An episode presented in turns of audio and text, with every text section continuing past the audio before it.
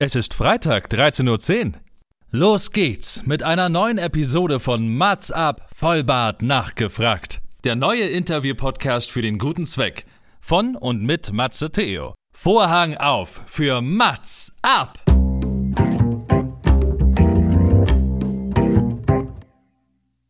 Mats ab, Vollbart nachgefragt ist noch ein neuer Interview-Podcast. Es kommen Leute zu Wort, die Matze Theo, das bin ich. interessant findet und die vorher noch nie die Gelegenheit hatten, ihre spannenden Geschichten zu erzählen. Zehn Fragen Naja, also fünf. und noch fünf. Ja, also zehn in Summe. Äh, Egal. Im Anschluss an das Gespräch verabreden sich beide zu einer guten Tat. Mats ab, Erika die Witt. Ladies and Gentlemen, herzlich willkommen zu einer niegelnagelneuen Ausgabe von Mats ab Vollbart nachgefragt. Es ist 13.10 Uhr und es ist Thriller Time. Wie kann man ein TH im Podcast am besten aussprechen? Thriller Time. Der Tote im Sandkasten ist bis zum Kehlkopf eingegraben. Ihm fehlt ein Auge. Der makabere Fund auf einem Hamburger Spielplatz setzt die erfahrene Kriminalkommissarin Franka Erdmann und ihre neun Assistenten Alpay Eluglu unter Hochdruck. Kurz darauf wird eine junge Influencerin brutal in ihrer Wohnung getötet. Auch wenn sich die Handschriften beider Verbrechen unterscheiden, deutet immer mehr darauf hin, dass es sich um denselben Mörder handelt. Und während die Polizei fieberhaft ein Profil von ihm erstellt, überwacht er bereits den Instagram-Account seines nächsten Opfers, dessen scheinbar perfektes Leben ein grausames Ende finden soll. Lol, lol, lol, lol. Das schreibt Hubertus Borg, der bekannte Autor für TV, Theater und nun auch von Büchern. Und ich versuche mich ihm mit zehn einzigartigen Fragen zu nähern. Und wir schauen mal, ob es tatsächlich funktioniert. Meine Damen und Herren, wir treffen uns hier im, in welchem Theater auch immer, auf welchem Kontinent Sie sich auch immer befinden. Herzlich willkommen im Mats Ab Hauptstadtstudio, Hubertus Borg. Vielen Dank für die Einladung. Moin. Moin, moin. Ich freue mich sehr, dass du heute mein Gast bist und äh, schön, dass wir uns sehen und kennenlernen und endlich mal und nicht nur über dein Buch sprechen, weil ich habe gerade versucht, in meiner besten Vorlesersynchronstimme äh, auf dein aktuelles Buch ähm, hinzuweisen und auch darauf aufmerksam zu machen, was ja nur fünf Tage nach meinem Geburtstag erschienen ist. Also vielen Dank für dieses Geburtstagsgeschenk. Nachträglich Und- alles Gute. Ah, danke, danke, danke. Das ist ja jetzt schon auch ein bisschen her. Und ähm, wir werden heute auch nicht drum herum kommen, auch über andere Projekte eventuell zu sprechen. Du hast ja schon ganz viel gemacht. Du stehst und standst selbst auf der Bühne, hast ganz viel geschrieben fürs TV und auch äh, Theaterproduktionen initiiert. Und ähm, jetzt auch, und das ist auch ein ganz spannender Weg, äh, hast du jetzt auch deinen Weg in die Bücher, sag mal das so, du, du bist in die Bücher gegangen. Und das ist natürlich dann auch ganz spannend und sitzt gerade schon an deinem neuesten Werk, weil es werden ja äh, mehrere, also es, es werden mehrere Teile veröffentlicht und ähm, wie das mein Konzept so vorsieht. Ich habe dich gezwungen, mal fünf Fragen vorzubereiten, die du gerne mal beantworten wollen würdest. Und ich habe fünf Fragen vorbereitet, die dir sage und schreibe so noch keiner gestellt hat. Ich bin gespannt, ob es funktioniert, Na, ich- aber es macht auf mal. jeden Fall Lust. Habe ich irgendetwas vergessen im Intro, wo du sagst, na stopp, bevor wir anfangen? Nee, nee, überhaupt nicht. Das wissen. Nee, überhaupt nicht. Ich habe ganz, ne? ich hab ganz fasziniert zugehört und ähm, habe festgestellt, bei allem, was du aufgezählt hast, ich bin schon eine Weile unterwegs. Ja, das kann man so sagen. Im Job. Also in all den verschiedenen Jobs, die ich gemacht habe. Ja. Du hast schon ein bisschen was zu Papier gebracht. Das ist eine super Brücke, die ich gerade nutze, ja. Und äh, Mhm. fange gerne mit deiner ersten Frage an. Die ist, glaube ich, sehr deutsch, weil reden wir erstmal über das Negative und über Scheitern. Hattest du jemals Angst vor dem Scheitern? Was ist die Antwort und warum diese Frage? Ähm, weil Leute immer von außen drauf gucken auf das, was ich mache und wie selbstverständlich davon ausgehen, dass das immer funktioniert, weil bisher funktioniert auch ganz viel. Ähm, und mir dadurch so eine Selbstverständlichkeit und so eine ähm, Furchtlosigkeit äh, zuschreiben, die ich nicht habe. Ähm, Aha, ich, okay. Mhm. ähm, äh, eigentlich wird mir immer erst, wenn ich ein Projekt beendet habe, bewusst, dass ich auch ganz böse auf die Fresse hätte fallen können. Also äh, das sieht nach außen immer so easy peasy aus. weil ich natürlich auch meine Ängste nicht plakatiere und irgendwo in die Stadt hänge. Aber kreativ zu arbeiten und Sachen zu riskieren, weil letztendlich ist das immer ein Risiko, ähm, das, äh, glaube ich, kriegen die Leute nicht so mit. Ich will jetzt nicht jammern und ich will jetzt irgendwie Augen auf bei der Berufswahl. Äh, das ist mein Favorite. Nee, das finde ich wirklich. Aber ähm, jede Medaille hat zwei Seiten. Äh, aber es ist so. Ähm, man denkt immer, oh, jetzt bin ich bei Rowold. Ich habe diesen, diesen Autorenwettbewerb bei Rowold gewonnen. Mhm. Vorher mhm. bin ich zwölf Jahre lang irgendwie durch die Republik gegondelt mit meinem eigenen Kabarett-Act. Also Leute sehen immer eher das Ergebnis und nicht den Weg dahin. Aber ähm, ich habe eigentlich jedes Mal schon auch ganz doll Schiss. Und auch ganz doll dieses, oh Gott, kann ich das? Wird das was? Interessiert das jemanden? Ich glaube, das haben fast viele, ja. sehr viele Kreative. Ja. Ist das etwas, wo du vielleicht auch mit dem Blick im Nachhinein sagst, das hat mir aber geholfen, vielleicht so unter diesem Druck, nenn ich es mal, besser oder gut zu arbeiten, beziehungsweise das als Motivator zu nehmen, bevor man sich ausruht und sagt, ja, wird schon, das wird mir irgendwie so gelingen? Ähm, ich kann nicht ohne Druck. Also das ist auch ein bisschen pervers. Ähm, ich weiß, mich haben früher mal äh, regelmäßig Musiker gefragt, ob sie Texte von mir vertonen dürfen. Und dann habe ich immer gesagt, was für Texte, weil ich habe keine Schublade, wo ich irgendwas sammel, sondern wenn ich was brauche, dann schreibe ich das. Ähm, und ich kann nicht für irgendwann mal arbeiten, sondern ich brauche so immer so dieses, dieses leicht angeschliffene Schwert der Deadline hier, mhm. ähm, um, um arbeiten zu können. Was es leider nicht mhm. einfacher macht, weil man schon immer auch so, so tight ist. Und äh, also für meine Umgebung, für mein Sozialleben sind die letzten zwei Jahre Gift gewesen, ähm, weil ich dadurch, dass ich so angespannt bin, mich auch ganz schön zurückgezogen habe, leider. Also es kommt mir ein bisschen entgegen vom Naturell, aber so extrem ist das jetzt nur durch die Arbeit. Ja, waren ja jetzt auch wirklich für uns alle zwei ganz besondere Jahre, für dich ja nochmal obendrauf, weil lass uns noch mal kurz darauf eingehen. Ähm, du bist durch, also so habe ich es gelesen, mal schauen, ob ich es richtig gelesen und richtig verstanden habe, durch einen Zufall auf Social Media auf diese Ausschreibung gekommen. Du warst ja vorher kein Buchautor, sondern hast Drehbücher geschrieben, hast Theatersachen produziert und äh, ich glaube, die Vorgabe war, ähm, eine Szene mit einer Frau, die ohne Gedächtnis wieder wach wird. Und ich glaube, ihr musstet ein Manuskript von 50 Seiten schreiben. Ähm, wenn man sowas zum allerersten Mal macht, kann man sich dann selbst eine Deadline setzen? Weil du, du hast ja auch selbst gedacht, naja, äh, ich bin mal so mutig und mach's einfach mal, ohne sich irgendwelche Chancen auszurechnen. Oder war das Koketterie? Nee, nee, das, äh, der war gut. Also den führe ich sonst immer vorweg, dass ich sage, nee, nee und so.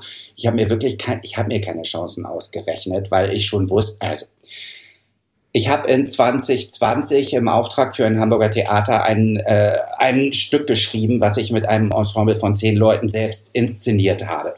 Und ähm, es kurz nach der Premiere war klar, dass es im April 20 30 Zusatzvorstellungen geben würde. Dann kam Corona, die Theater machten dicht und bis zu meinem nächsten mhm. Fernseheinsatz war etwas Zeit und ich war sehr frustriert, habe irgendwann meinen Instagram-Account aufgemacht und das klingt eigentlich letztendlich auch so, als hätte ich mir das ausgedacht, aber so war es, I swear.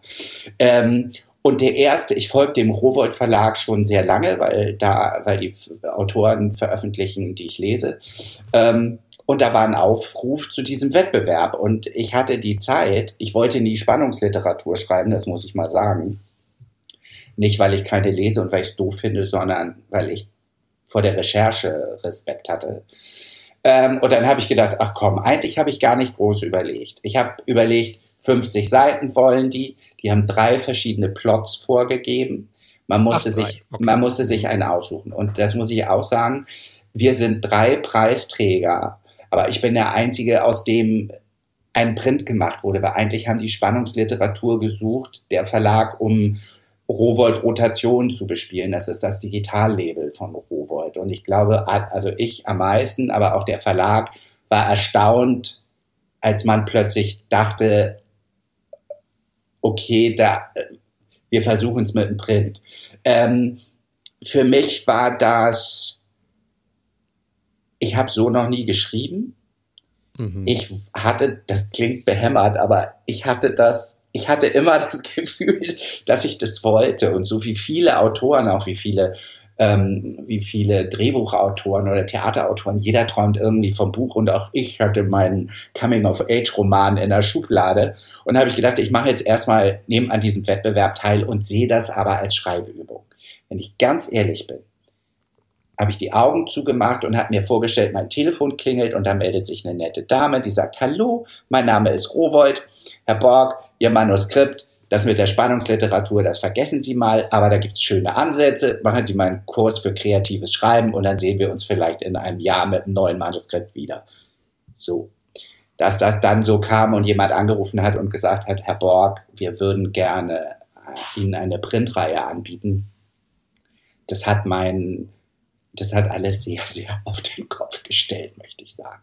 So, aber, Na klar, ja. warum haben die das Management nicht angerufen, dich gleich anzurufen? Also es ist ja unfassbar. Ich habe kein Management.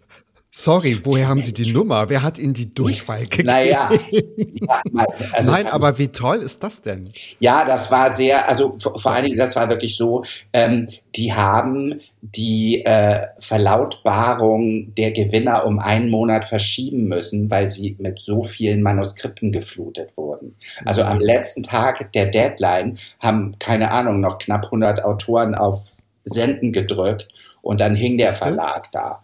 Ähm, also insofern, ich bekam dann im Oktober irgendwann eine Mail, Oktober vor zwei Jahren, ähm, wo es hieß, wir melden uns erst in einem, äh, in einem weiteren Monat, tut uns leid, dauert. So. Und als das dann anfing, es war ganz, es war eigentlich insofern ganz geil. Ich habe die Mail zur Zusage auf meinem Telefon geöffnet und die fing an, wie all die anderen Standardmails von Rowold auch, sehr geehrter Bob, vielen Dank für die Einsendung Ihres Manuskriptes, da, da, da, da, da, da, da. Und dann dachte ich so, oh Leute, nee, wie eine Absage klingt nach dem Motto, don't quit your day job, weiß ich und habe das, hab die Mail so zugeschoben und während die auf dem Telefon zuploppte, habe ich gelesen, Ihr Schreibstil hat. Und da habe ich nochmal gedacht so, äh, nee, das mache ich jetzt nochmal auf und das lese ich jetzt nochmal. Also, also ja, das war schon aufregend. Das war schon eine Aufregung. Du hast gerade gesagt, am letzten Tag der Deadline haben mhm. noch mal ganz viele AutorInnen etwas abgegeben. Ja. Also liebe InitiatorInnen seid, also be aware what you wish for. Ne? Also wenn ihr eine Deadline für Kreative festlegen wollt, ja, dann rechnet damit, dass kurz vorher noch ganz viele Sachen eingereicht werden, weil du hast gerade so gesagt, einige brauchen, also gerade so Kreative brauchen ja so eine Deadline, um dann nochmal richtig angekurbelt mit Anstrengung dann auch ähm, zu arbeiten. Genau. Also das war ja auch so der erste Versuch, sage ich mal, ähm, dieses Buch zu schreiben. Und ich habe es noch gar nicht genannt. Das Profil. Ne? Ich werde natürlich alles Wichtige in die Shownotes packen, damit man dort alles nachlesen kann. Toll. Aber so viel sollte dann auch gesagt sein. Und ich bin mal gespannt, wie wir jetzt so charmant auf deine zweite Frage zu sprechen kommen. Also hast du einen beruflichen Plan B gehabt bezüglich, ich würde es mal ein bisschen erweitern. Wann hast du denn gemerkt, dass du ihn gar nicht mehr gebraucht hast? Also wie linear war denn der Weg Weg ohne Plan B? Also mein künstlerischer Weg, wenn ich jetzt zurückdenke, war total lineal, weil da alles zusammenpasste. Das weiß man aber immer erst hinterher. Für meine Eltern war es ein Horror. Mhm. Also für meine Eltern, die haben, eng, die haben furchtbare Ängste ausgestanden. Ich bin ja ein, also von, vom Papier her bin ich Balletttänzer. Also ich war mit 14 bin ich auf die Ballettschule des Hamburg Balletts gegangen von John Neumeier. Ich wollte klassischer Tänzer werden. Das war in meiner Familie ein unfassbarer Kampf nach dem Motto, sie haben, jemand hat das Kind im Krankenhaus vertauscht, von mir hat er das nicht. Und während ich dann schon viele Jahre auf der Schule war, dachte ich so, oh Gott, ich bin in der falschen Kunstform gefangen.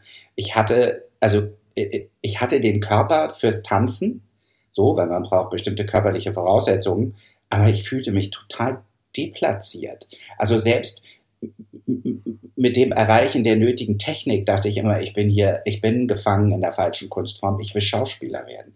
Und dachte, wenn ich das jetzt meinen Eltern sage, dann flippen die total aus. Also habe ich gesagt, ich mache eine Sache zu Ende.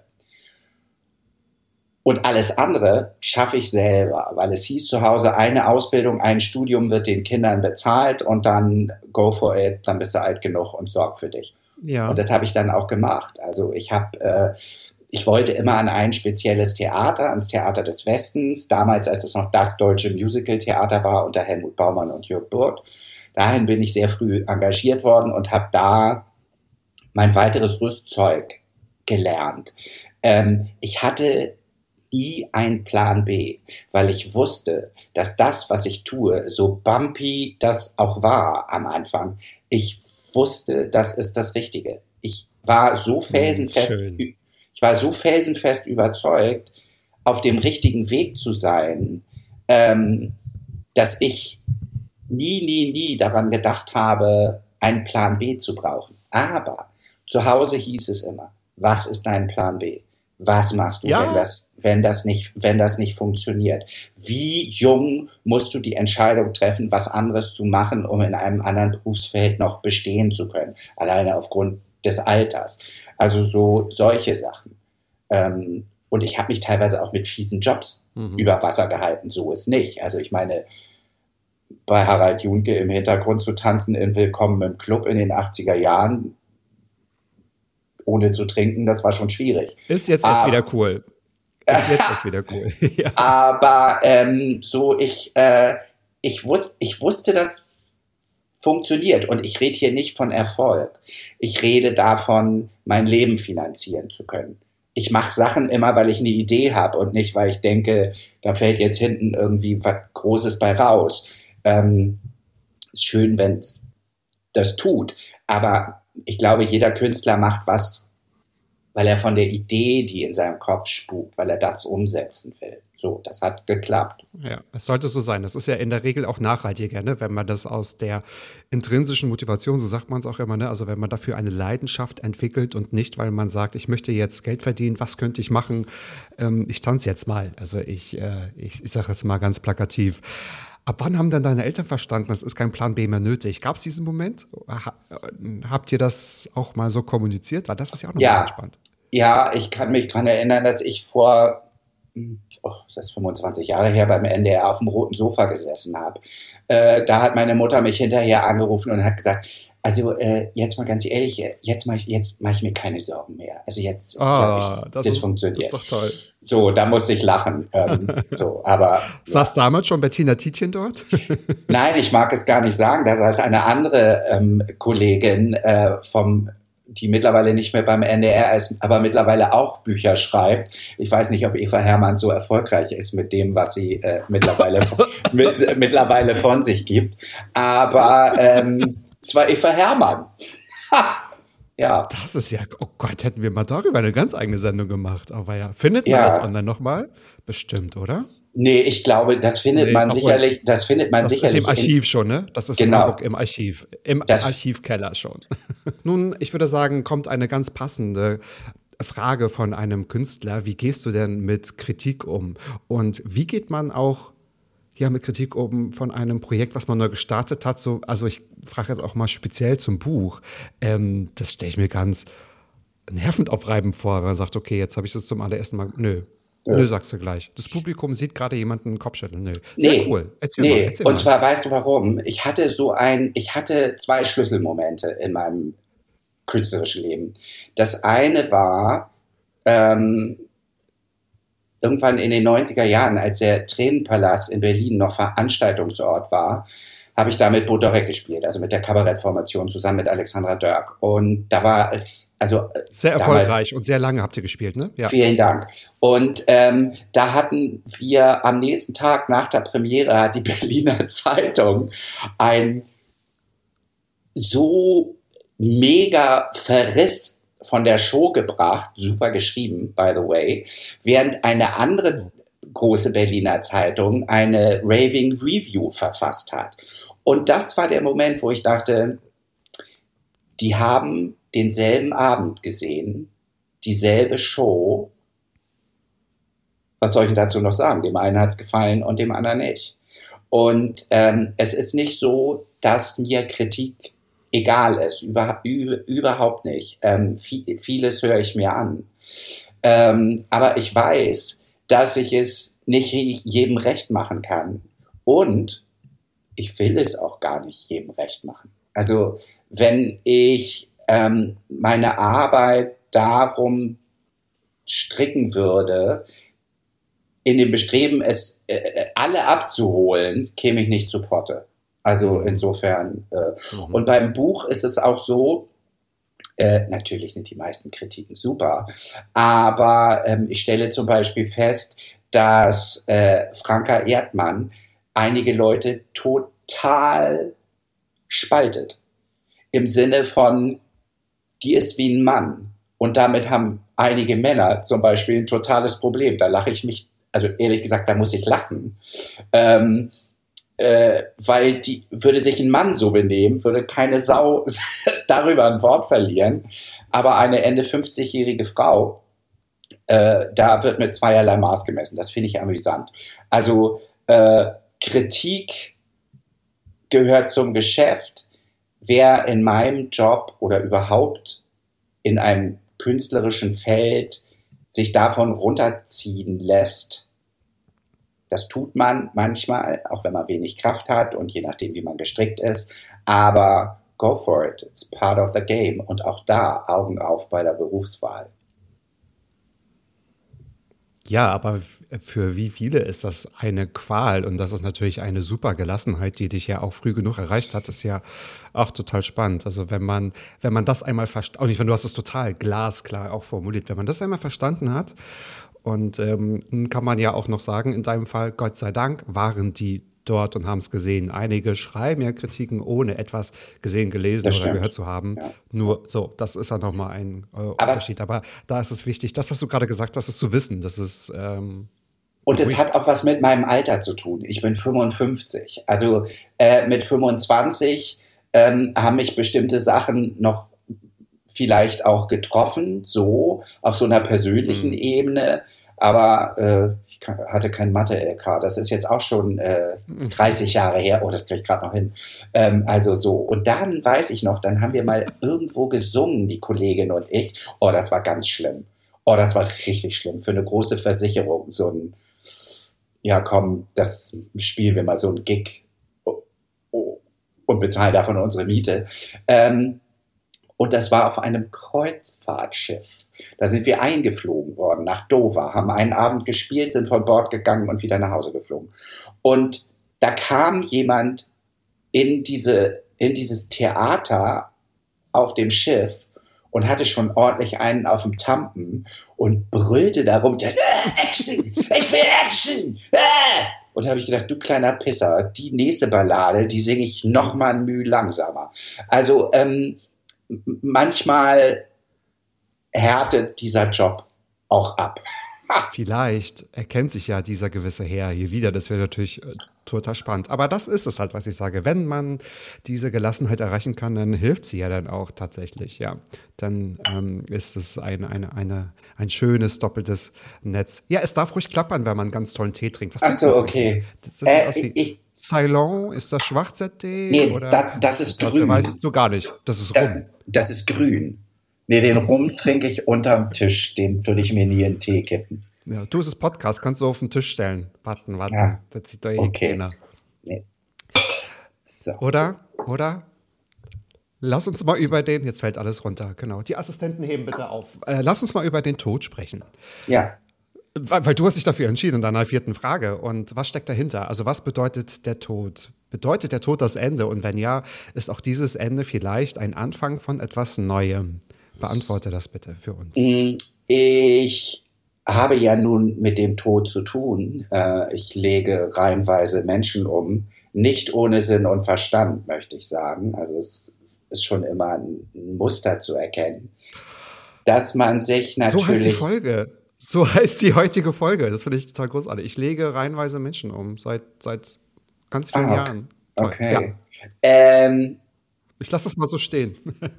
Nein, sorry, ich habe dich unterbrochen. Erzähl bitte nee. Nee, aber äh, der, ich hab's, also ich hab's geschnallt.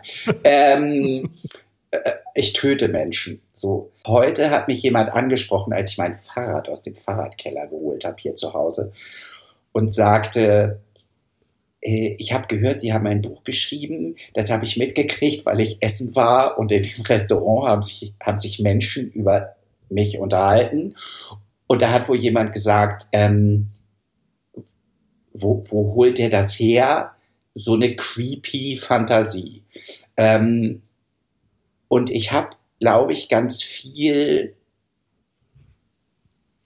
in meinem Kopf, was den Tod angeht, also wie es ist, tatsächlich zu sterben, die Angst davor und die Angst, also die Angst, die man hat, wenn man selber stirbt oder die, die man hat, wenn man jemanden verliert, mhm. weil der stirbt und weil man zurückbleibt. Und ich mich manchmal frage, was finde ich eigentlich schlimmer? Und ich glaube, ich finde es immer schlimmer, zurückzubleiben. Also ich für mich. Ähm, ich habe mal, als ich zehn, nee, ja, elf, zwölf Jahre alt war, bei meinen Eltern aus dem Bücherregal ein Büch, Buch gezogen, das hieß Vom Leben nach dem Tod vom Ar von Arthur Ford. Das habe ich nie vergessen.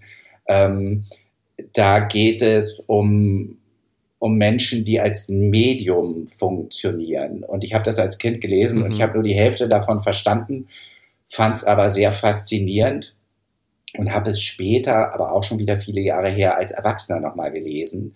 Und ähm, glaube für mich, dass es in einer Form war, ich bin überhaupt nicht religiös, also ich glaube nicht an Gott. Ich glaube aber, dass aber spirituell. es total. Ja, total. Ja. Ähm, ich glaube, ähm, mhm. Mhm.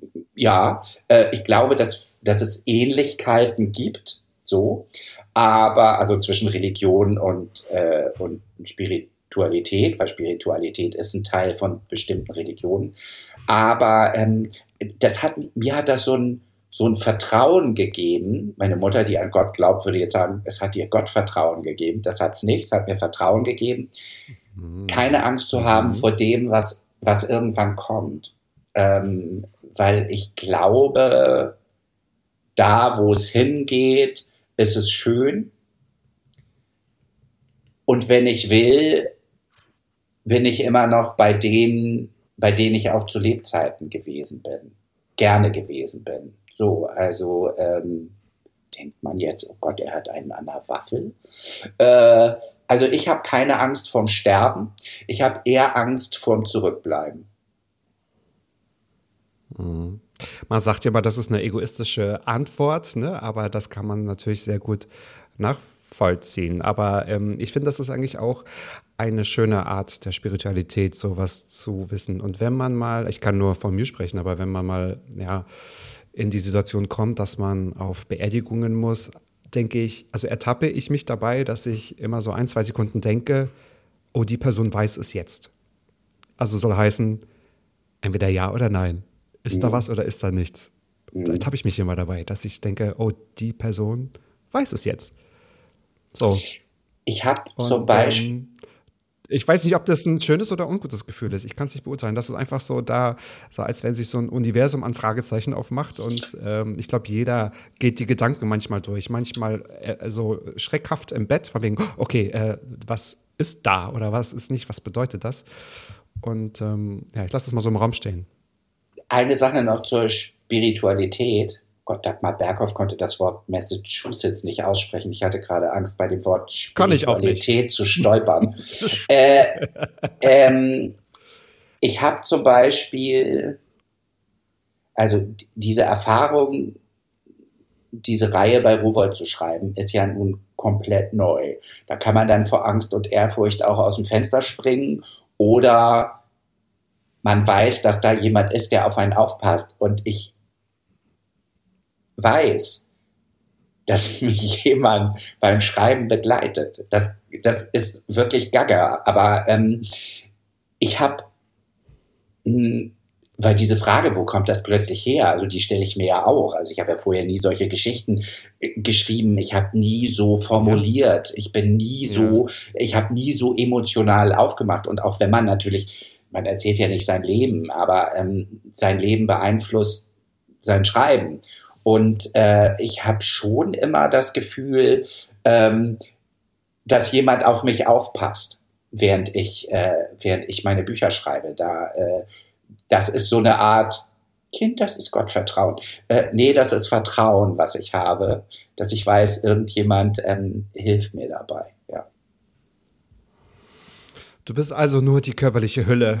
Ja, ganz so krass nur, ganz so krass nur nicht.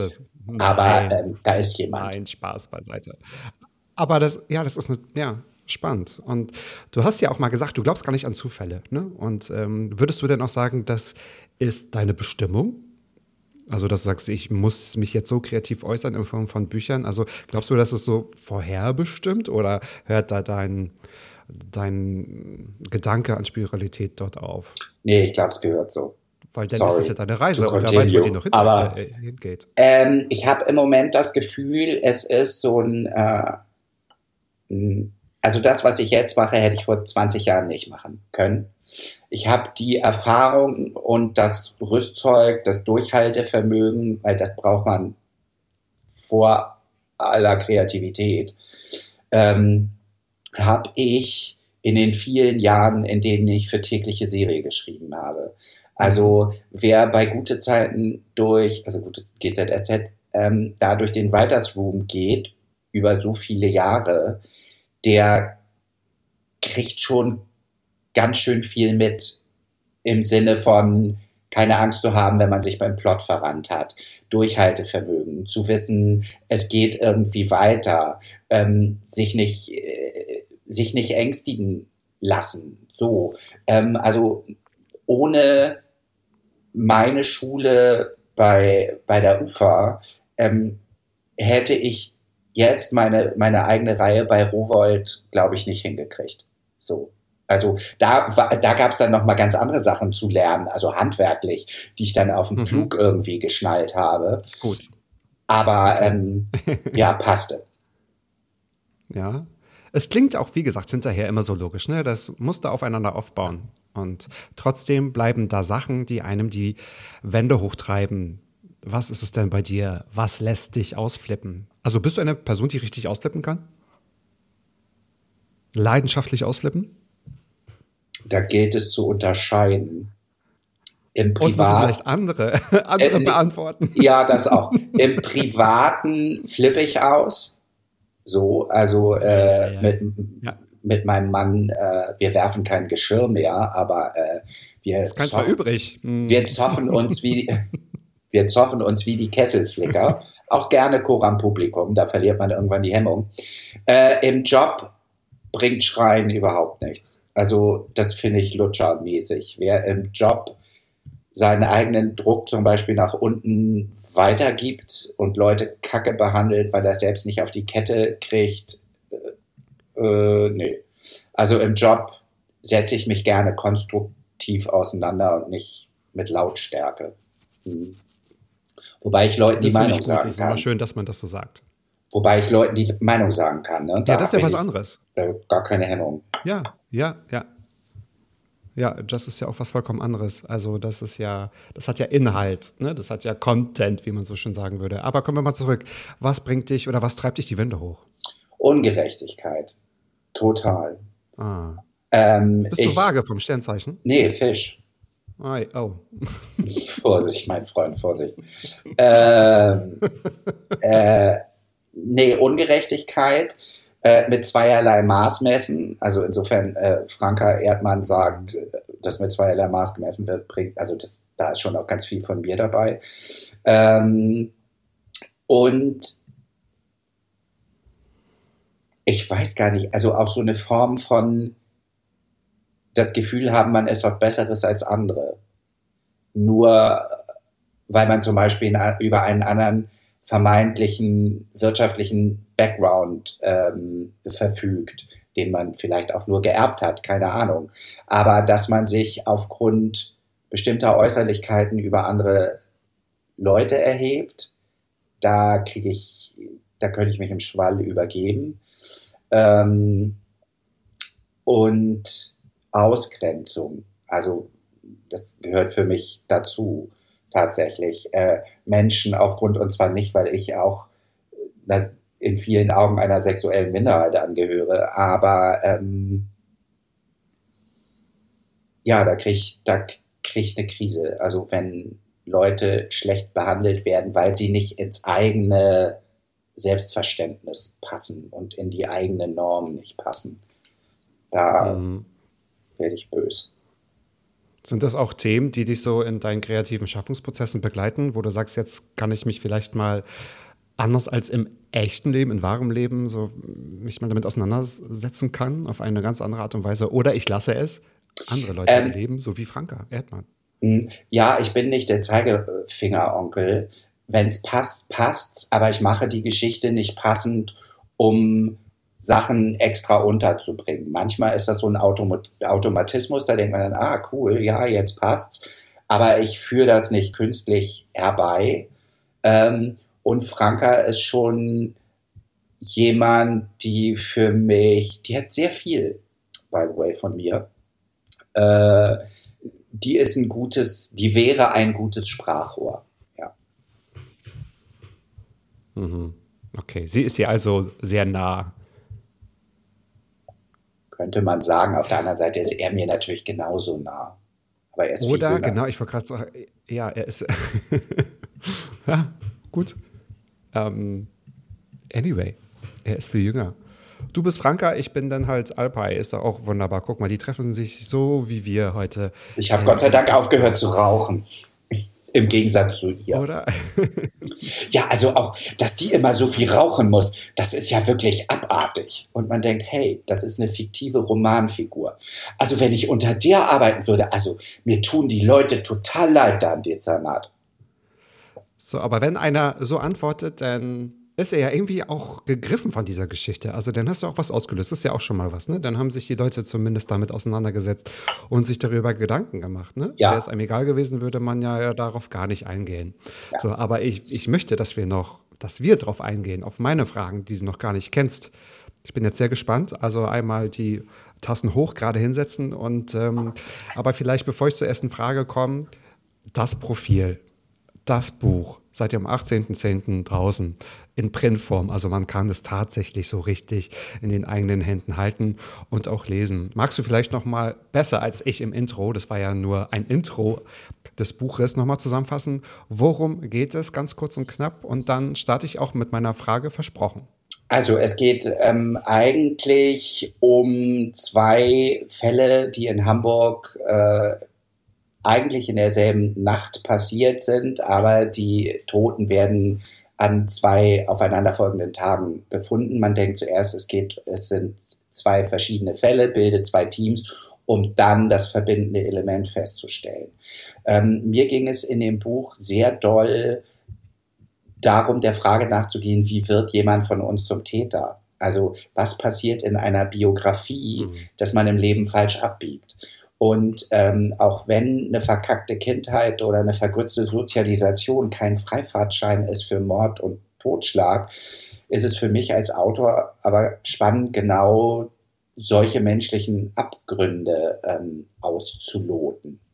Und dann bin ich der Frage nachgegangen, was zeigen wir von uns im Netz und warum zeigen wir es? Also ich bin selber auf Instagram unterwegs und ähm, ich benutze das, um die Leute mitzunehmen äh, und ihnen meine Arbeit näher zu bringen oder meine Gedanken beim Schreiben.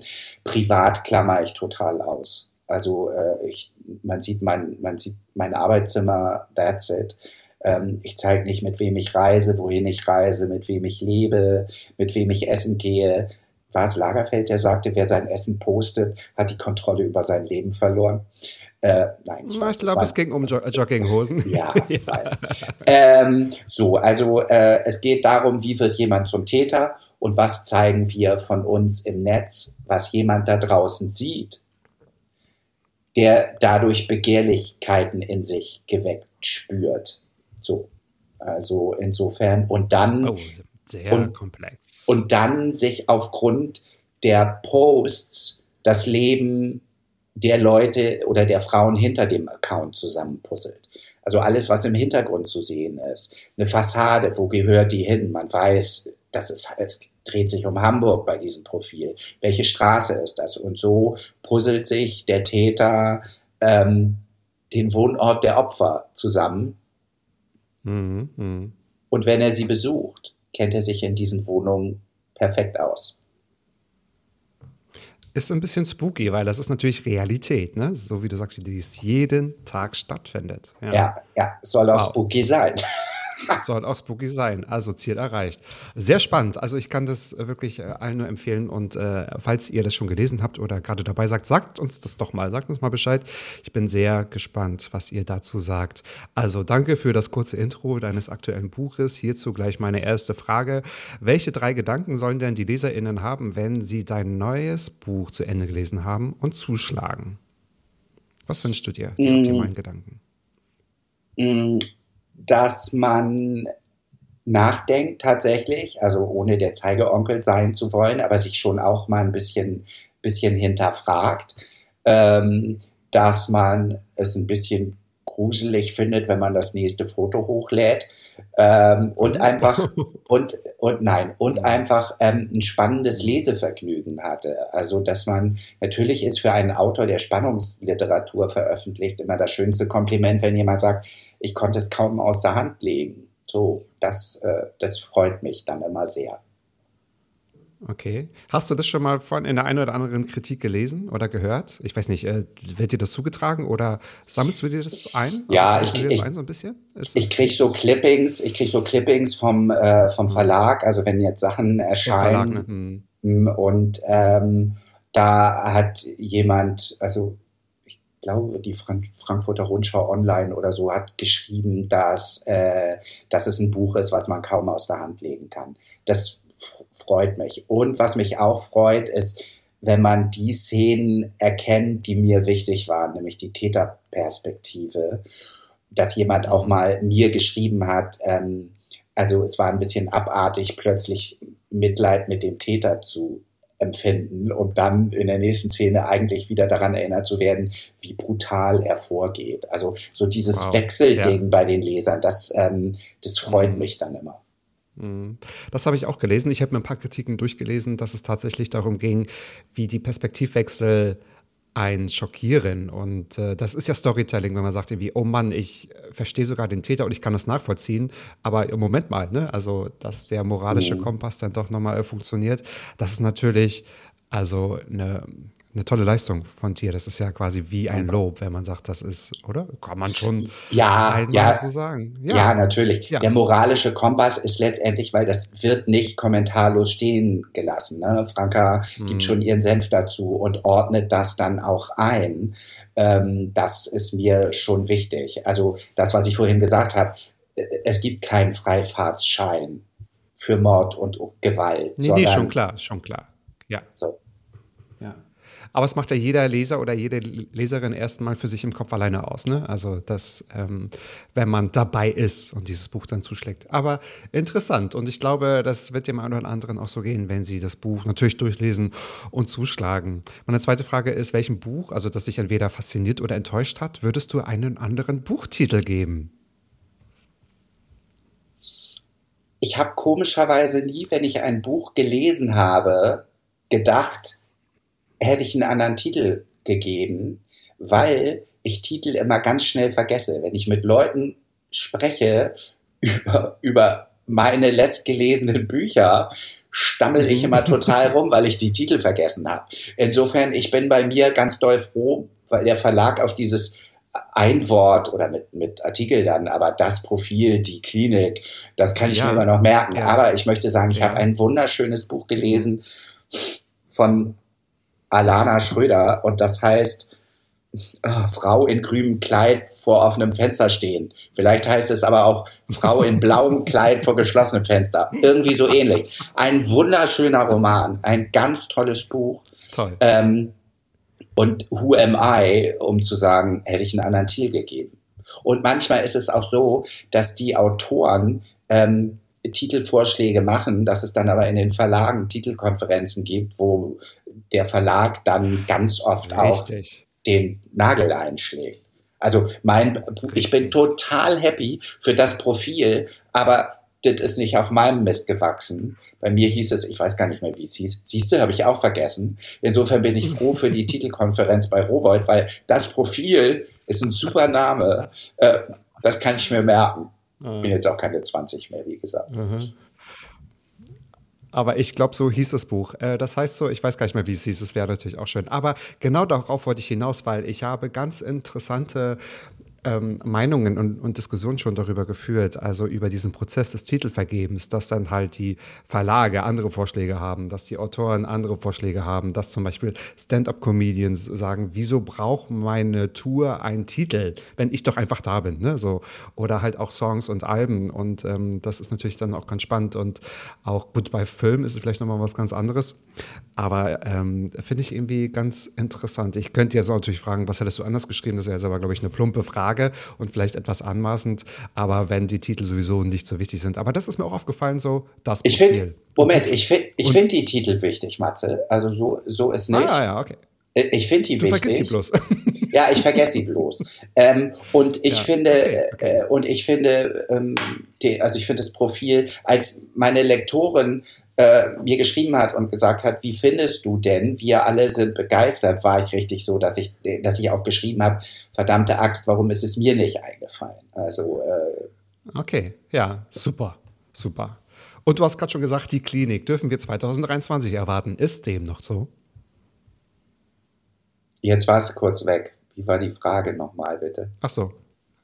Verzeihung, und ich habe gedacht, ich habe gerade eine schlimme Frage gestellt. Ähm, ich wollte fragen, genau. Du hast gerade gesagt, die Klinik, darauf können wir uns 2023 freuen. Ist dem noch so? Ja. Ja, das kommt, kommt im, ich glaube, im März ist Erscheinungsdatum. Hm, da ist jetzt ein Haken dran, also äh, das sehe ich tatsächlich erst im Buchladen wieder. Also so, so ein Buchprozess Ach, ist ja. Sehr spannend so ein Buchprozess dauert ja sehr, sehr lange. Und ähm, wenn er dann endlich abgeschlossen ist, eigentlich hat, weißt du das, ob die Maus mal einen Bericht gemacht hat über wie entstehen eigentlich Bücher? Also, weil für mich war das war das ja auch alles neu, die ganzen Arbeitsprozesse, das Arbeiten mit der Lektorin oder mit dem Lektor, in meinem Fall mit der Lektorin, die ich sehr liebe, wirklich. Ähm, die, die äh, dann, wenn es ins Feinlektorat geht, wenn, wenn ein neuer Lektor kommt, der mit dem Stoff überhaupt nichts zu tun hat, der dann den Text liest, wenn es dann ins Korrektorat geht, wo gleichzeitig sieben, wo das Manuskript auf dem Server bei Rowold liegt und gleichzeitig sieben Leute irgendwie ihre Arbeitsschritte machen, das ist schon, das ist schon total spannend, aber eben auch mal nicht auf einer Arschbacke abgerissen. Also es ist jetzt nicht so, dass ich verträumt mit einer schief aufgesetzten ähm, äh, äh, Baskenmütze in einem Café sitze und mit einem Füllfederhalter auf Büttenpapier schreibe. Äh, das sind schon auch richtig krasse Arbeitsprozesse. Oh. Ja, das glaube ich, glaube ich. Also nicht mehr mit einer Triumph-Schreibmaschine am Strand und dann einfach so fertig. Es kann, es kann in den Druck gehen, genau, klack, klack, klack, klack, klack, ritsch, sondern das sind ganz andere Prozesse. Ja, das ist natürlich ganz spannend. Ich glaube, das wissen viele auch gar nicht. Das ist, äh, kann vielleicht so ein bisschen Romantik ähm, ja, kaputt machen, aber so sind halt die äh, Prozesse. Nee, aber ich weiß nicht, ob die Maus das gemacht hat. Fragen wir die Maus einmal. Und das ja. heißt, dass wir uns spätestens Ende März ja natürlich wieder treffen müssen. Ist natürlich ganz klar. Gerne. Ist natürlich ganz klar, genau. Meine nächste Frage soll aber nicht weniger aufregend sein. Deine Meinung ist gefragt. Was denkst du ist einfacher, eine TV-Serie, Klammer auf, die du ja zahlreich auch mitgeschrieben hast, Klammer zu, als Buch herauszubringen oder ein Buch zu verfilmen? Was denkst du?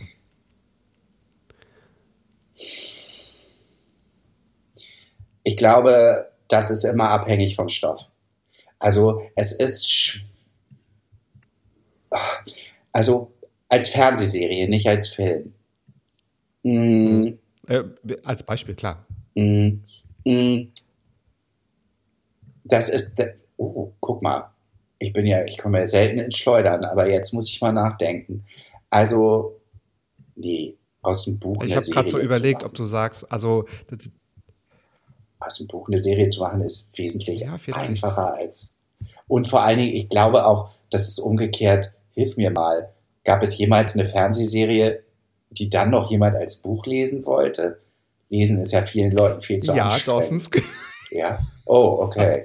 Das stimmt. Ähm, du hast gesagt, ja, Dawson's Creek. Also so, nein, ähm, ja, ich glaube, natürlich ist jetzt das äh, praktische Beispiel vielleicht etwas hirnrissig, aber ich wollte die Gedankengänge mal bei dir auslösen. Und als ich die Frage gestellt habe und dich so angeschaut habe, habe ich so gedacht, du sagst, oh Gott, how disappointing is that question? So, aber ich, nee, überhaupt nicht, weil ich finde schon erstmal über jede Frage, über jede Frage, die, jede Frage muss man mal sacken lassen.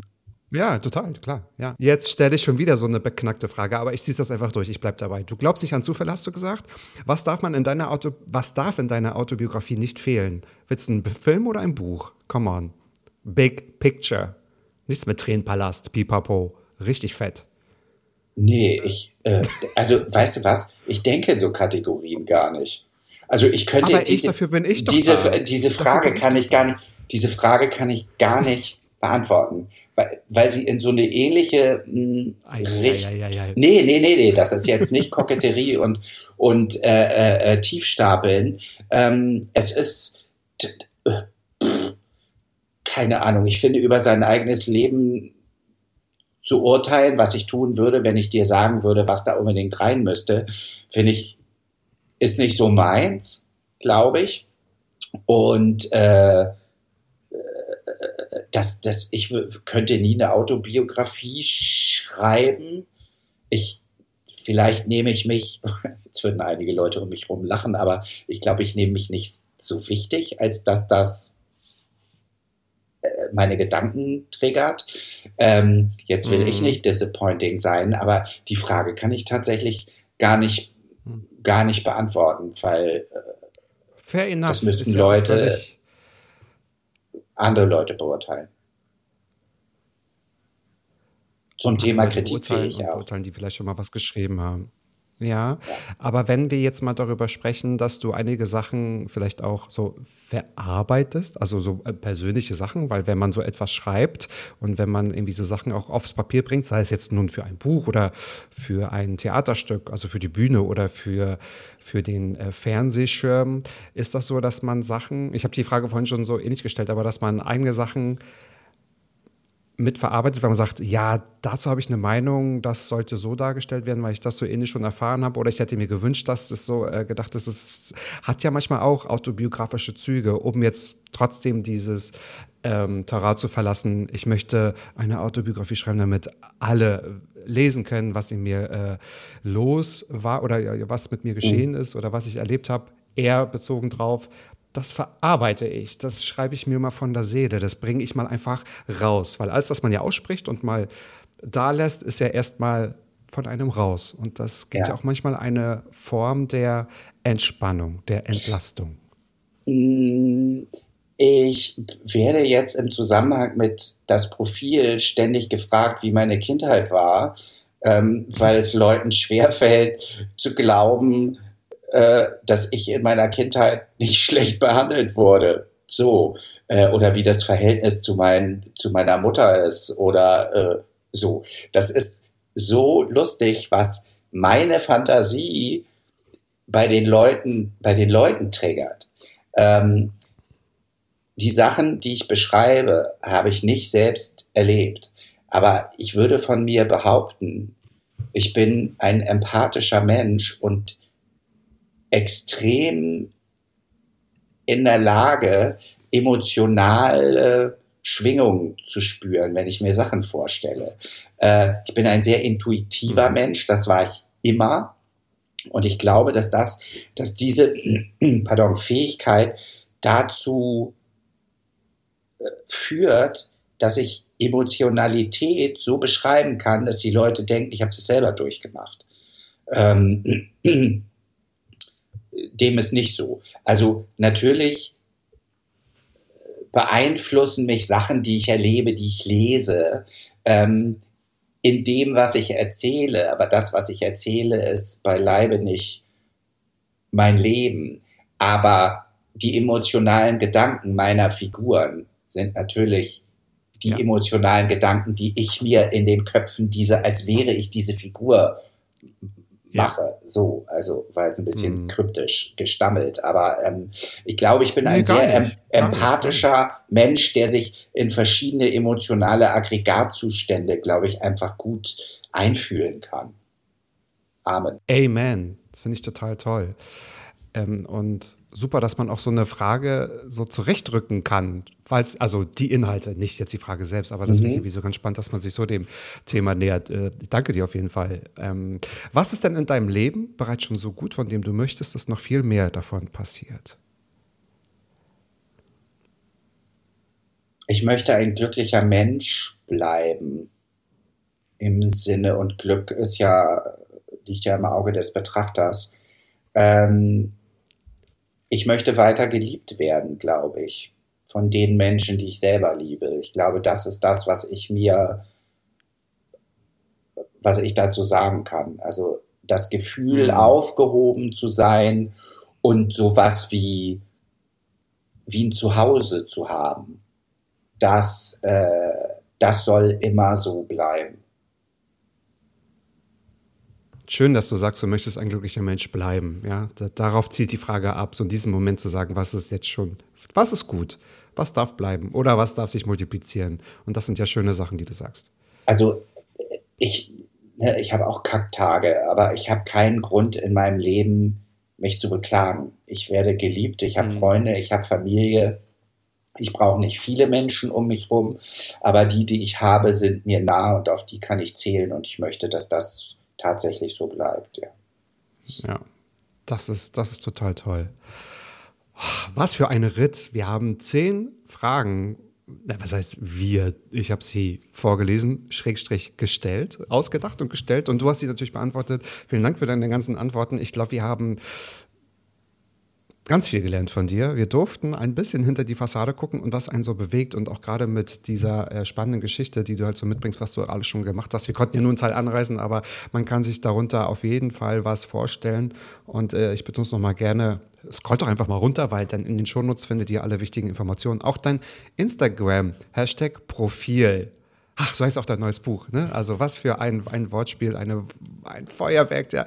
Nein, das lassen wir nicht gelten. Aber anyway, man kann alles nachlesen. Und ähm, vielen Dank, dass du heute mein Gast warst. Ich hoffe, die Danke für die Einladung.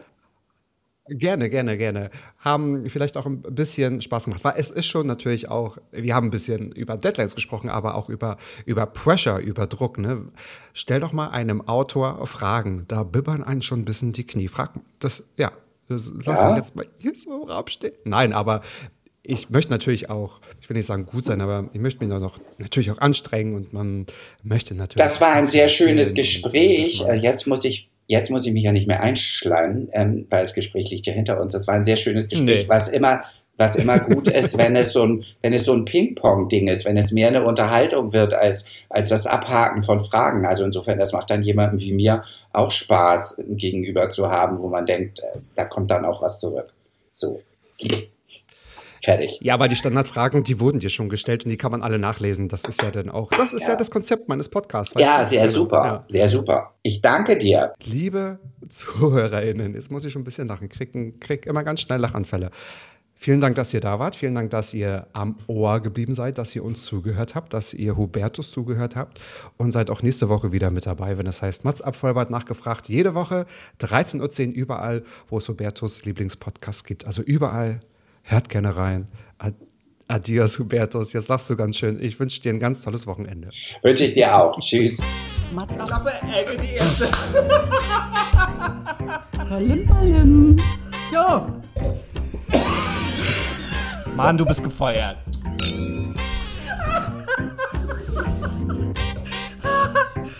Ich war noch in der Probezeit.